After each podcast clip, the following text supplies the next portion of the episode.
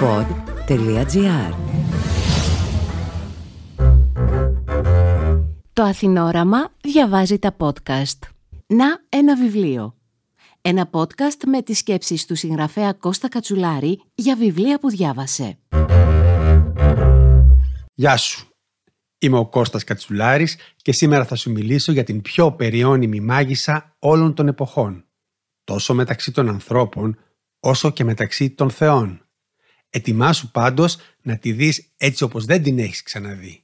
Ως ηρωίδα ενός χυμαρόδους μυθιστορήματος που συνδυάζει την περιπέτεια μυθολογικής φαντασίας με σημερινούς προβληματισμούς για τη χειραφέτηση της γυναίκας. Συγγραφέας του η βραβευμένη Αμερικανίδα Μάντλιν Μίλλερ και τίτλος του «Τι άλλο, Κίρκι».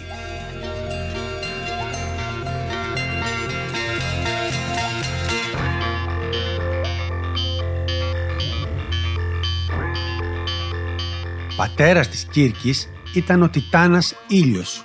Ναι, αυτός που φωτίζει όλη την πλάση και λατρεύει περισσότερο από κάθε τι τις ιερές αγελάδες του. Ενώ μητέρα της, μια όχι ιδιαίτερα φιλόστοργη Ναϊάδα, φύλακας των πηγών και των χυμάρων, η Πέρση. Αλλά όπως συμβαίνει συχνά στις οικογένειες ισχυρών και διάσημων, την ανατροφή των παιδιών αναλαμβάνουν διάφορες νταντάδες ή θείες. Απόσπασμα από το βιβλίο. Μεγάλωσα γρήγορα. Η βρεφική μου ηλικία ήταν ζήτημα λίγων ωρών, η νηπιακή μου κράτησε λίγα λεπτά περισσότερο.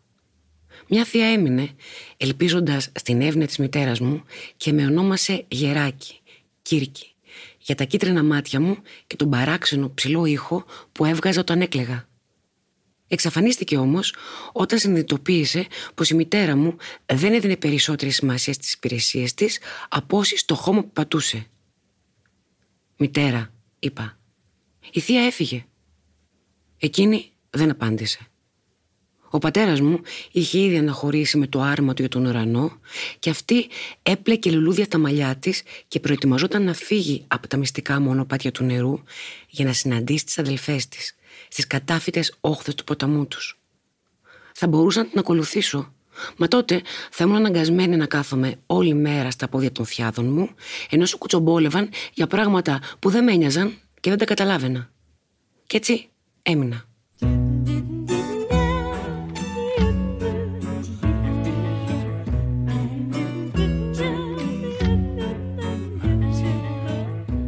Όπως έχω ήδη υπενηχθεί, η Κύρκη ήταν ένα αποπέδι. Κάτι η λίγο απόκοσμη εμφάνισή της, κάτι η υψηλή φωνή της, οι γονείς της πάντως δεν την είδαν ποτέ με καλό μάτι. Αλλά και τα μεγαλύτερα αδέρφια της, ο Πέρσης και η Πασιφάη, της φέρονταν σκεότατα. Έτσι, όταν μεγάλωσε, με αφορμή ότι έδειξε ίκτο στον εξάδελφό της Προμηθέα, η νεαρή Κύρκη δεν αργεί να βρεθεί εξόριστη στην ίσο Εέα. Μένοντας μόνη εκεί, θα ανακαλύψει τον βαθύτερο εαυτό της και την κλίση της προς τη μαγεία, ειδικότερα στα κάθε λογής βοτάνια και φίλτρα. Κάποια από εκείνες τις μέρες βρέθηκα στις πιο πυκνές λόχμες του δάσους. Μ' άρεσε πολύ να περπατάω στο νησί. Από τις χαμηλότερες ακρογιαλιές ως τα ψηλότερα λιμέρια, αναζητώντας τα κρυμμένα βρία και τις φτέρες και τους κισούς και μαζεύοντας τα φύλλα τους για τα μάγια μου. Ήταν αργά το απόγευμα και το καλάθι μου ξεχύλιζε. Έκανα το γύρο ενό θάμνου και είδα τον αγριόχειρο. Ήξερα εδώ και καιρό πως υπήρχαν άγρια γουρούνια στο νησί. Τα είχα ακούσει να τσιρίζουν και να πέφτουν πάνω στους θάμνους και συχνά έβρισκα κάποιο ροδόδεντρο ποδοπατημένο ή μερικά δενδρίλα ξεριζωμένα. Αυτός όμως ήταν ο πρώτος αγριόχειρος που έβλεπα. Ήταν τεράστιος, ακόμα μεγαλύτερος από όσο φανταζόμουν. Η ράχη του υψωνόταν απότομη και μαύρη, σαν τις πλαγιές του όρου κίνθος και η ώμη του ήταν γεμάτη ουλές σε σχήμα κεραυνού από τους καυγάδες. Μονάχα οι πιο ανδροί ήρωες αντιμετωπίζουν τέτοια πλάσματα. Και τότε είναι οπλισμένοι με λόγχες και σκυλιά, τοξότες και βοηθούς και συνήθως μισή ντουζίνα πολεμιστές από δίπλα. Εγώ είχα μόνο το σκαλιστήρι και το μπαστούνι μου και ούτε ένα ματζούνι πρόχειρο. Χτύπησε τις οπλές του στο χώμα ενώ από το στόμα του έσταζε άσπρος αφρός. Χαμήλωσε τους χαβιλοδοντές του και έτριξε τα σαγόνια του.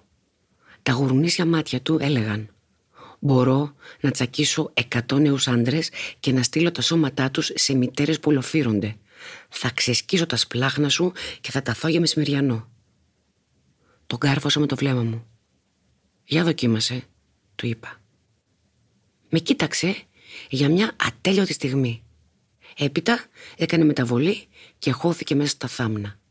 Ειλικρινά, παρά τα ξόρκια μου, ήταν η πρώτη φορά που ένιωσα πραγματική μάγισσα.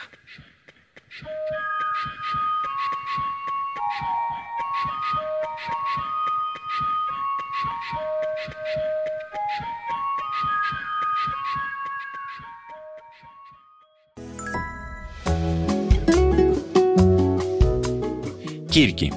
Είναι η γυναίκα που έχει περισσότερη δύναμη από όση η κοινωνία λέει ότι πρέπει να έχει. Η Κύρκη αντιπροσωπεύει τη γυναικεία δύναμη και αυτό προκαλεί και τρομάζει. Ένα μυθιστόρημα πιο επίκαιρο από ποτέ. Κύρκη. Από τη Μάντλιν Μίλλερ, συγγραφέα του best seller «Το τραγούδι του Αχιλέα». Από τις εκδόσεις Διόπτρα.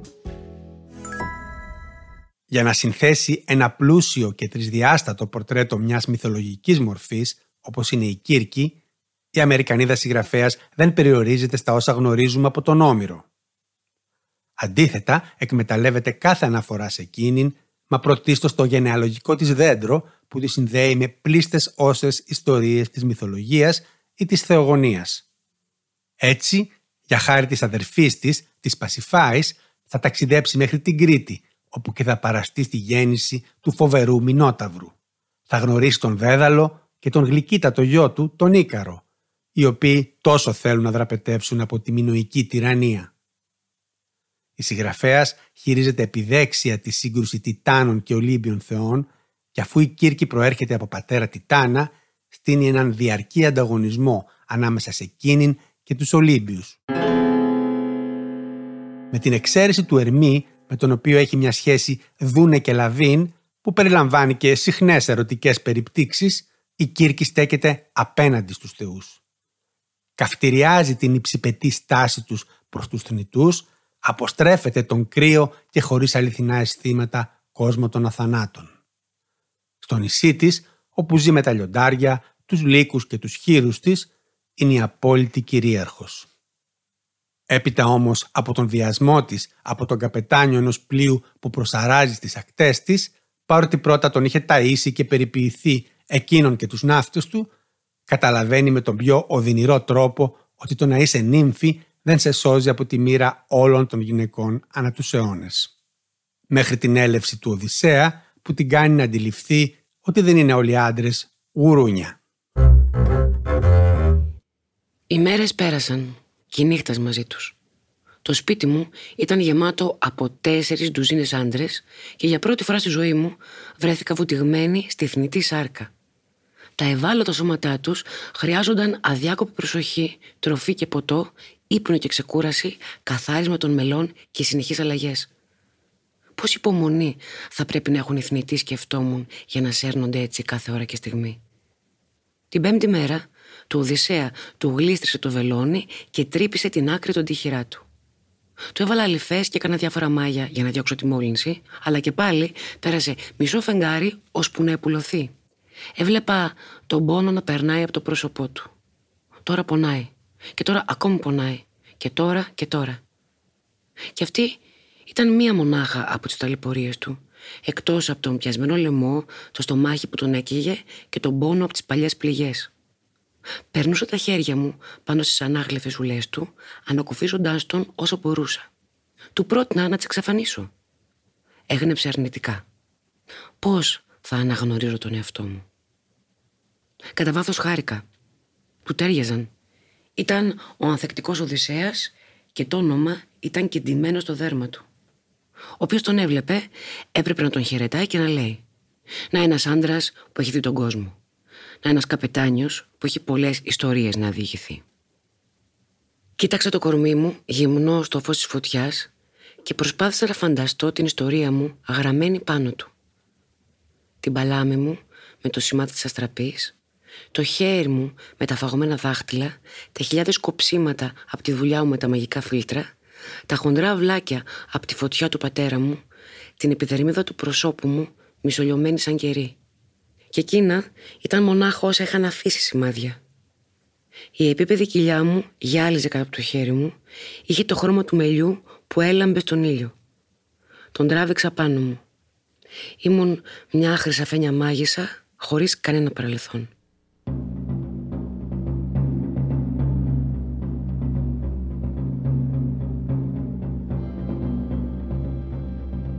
Η Μάντλιν Μίλλερ είναι συγγραφέας εργατική και τετραπέρατη. Έχοντας κάνει γερές σπουδές πάνω ακριβώς στο αντικείμενο των βιβλίων της, πώς να μεταφέρει δηλαδή κανείς τον μυθολογικό και ομυρικό κόσμο στη σύγχρονη εποχή, καταφέρει να εκτελέσει μια εξαιρετικά δύσκολη συνταγή. Να μετατρέψει τους μυθολογικούς ήρωες σε πρόσωπα με σάρκα και οστά, με τους όρους και τις απαιτήσεις ρεαλισμού του σημερινού αναγνώστη. Το έκανε με μεγάλη επιτυχία στο πρώτο της βιβλίο, στο τραγούδι του Αχιλέα, δίνοντας τον λόγο στον Πάτροκλο και φέρνοντας την επιφάνεια κάνοντας ρητό αυτό που στον Όμηρο είναι μονάχα υπενικτικό και πολύ πιο ρευστό, δηλαδή την παθιασμένη ερωτική σχέση ανάμεσα στον Πάτροκλο και τον Αχιλέα. Κάνοντας το απαραίτητο άλμα, με αυτόν τον τρόπο η Μάντιλιν Μίλλερ αφήνει στην άκρη τη φιλολογική ανάλυση και προσγειώνει τους ήρωες στον σημερινό κόσμο. Πώς το πετυχαίνει αυτό αποφεύγοντας τους αναχρονισμούς και την αίσθηση του γελίου που ελοχεύει; Η απάντηση βρίσκεται στο πολύ καλό γράψιμο και στην επιμονή της Μίλλερ στις λεπτομέρειες και τις περιγραφές που δένουν τους χαρακτήρες με το μυθολογικό πλαίσιο, με τον τόπο τους και το χρόνο τους, με αυτό που είναι και κάνουν. Έτσι, καταφέρνει οι ηρωές της να αναπνέουν ταυτόχρονα και στους δύο κόσμους, τόσο στον μυθολογικό από που προέρχονται, όσο και στον σημερινό όπου απευθύνονται, παίζοντας εξίσου καλά και στα δύο ταμπλό. Δεν προκαλεί λοιπόν καμιά έκπληξη που η κήρυκη της Μάντιλιν Μίλλερ βρήκε αμέσως τον δρόμο της προς την τηλεοπτική μεταφορά της και μάλιστα από την εκλεκτική εταιρεία παραγωγής HBO. Η δουλειά της προσαρμογής έχει ήδη γίνει και είναι μάλιστα εξαιρετική. Χρόνια, πολλά χρόνια αργότερα, θα άκουγα ένα τραγούδι που μιλούσε για τη συνάντησή μας. Το αγόρι που το τραγουδούσε ήταν άμμοσο. Έχανε περισσότερες νότες από όσες πετύχαινε. Ωστόσο, η γλυκιά μουσική των στίχων έφεγγε παρά τον μπερδεμά του. Δεν ξαφνιάστηκα από το πορτρέτο του εαυτού μου. Η περήφανη μάγισσα συντετριμένη μπροστά στο ξύφος του ήρωα οικετεύοντας γονατιστή έλεος. Μου φαίνεται πως οι ταπεινωμένες γυναίκες είναι αγαπημένο θέμα των ποιητών. Λες και δεν μπορεί να υπάρξει ιστορία παρά μόνο αν σερνόμαστε και κλαψουρίζουμε.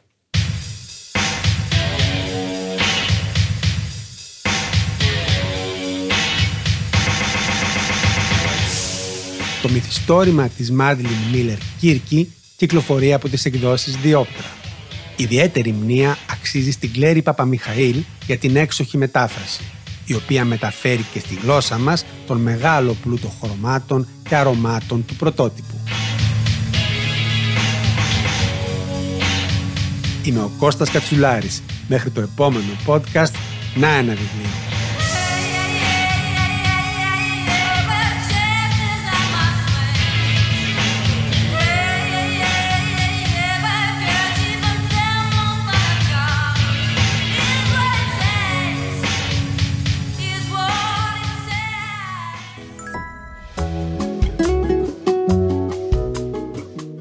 Κύρκη είναι διαφορετική.